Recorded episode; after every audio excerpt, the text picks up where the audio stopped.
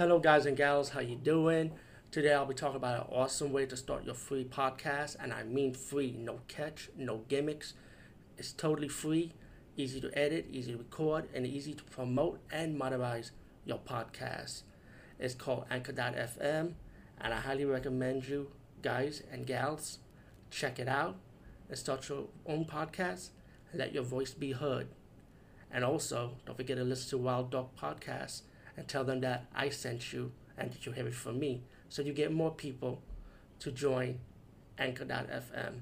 You will not be disappointed because they will also put your podcast in other platforms and then make it very, very much easier for you. Have a great day, everybody.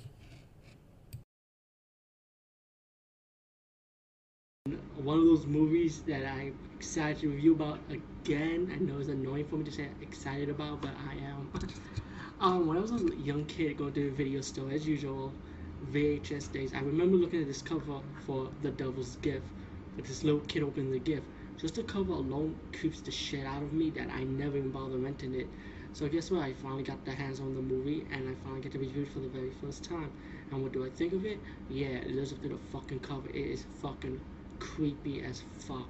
This movie, it's about a toy monkey that's possessed by the de- by a demon, right? And every time it hits a sailboat, someone's died. Someone's dead, right?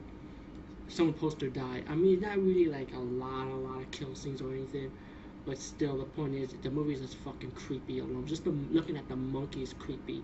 It doesn't even need to be possessed by a demon. Just looking at it is creepy. So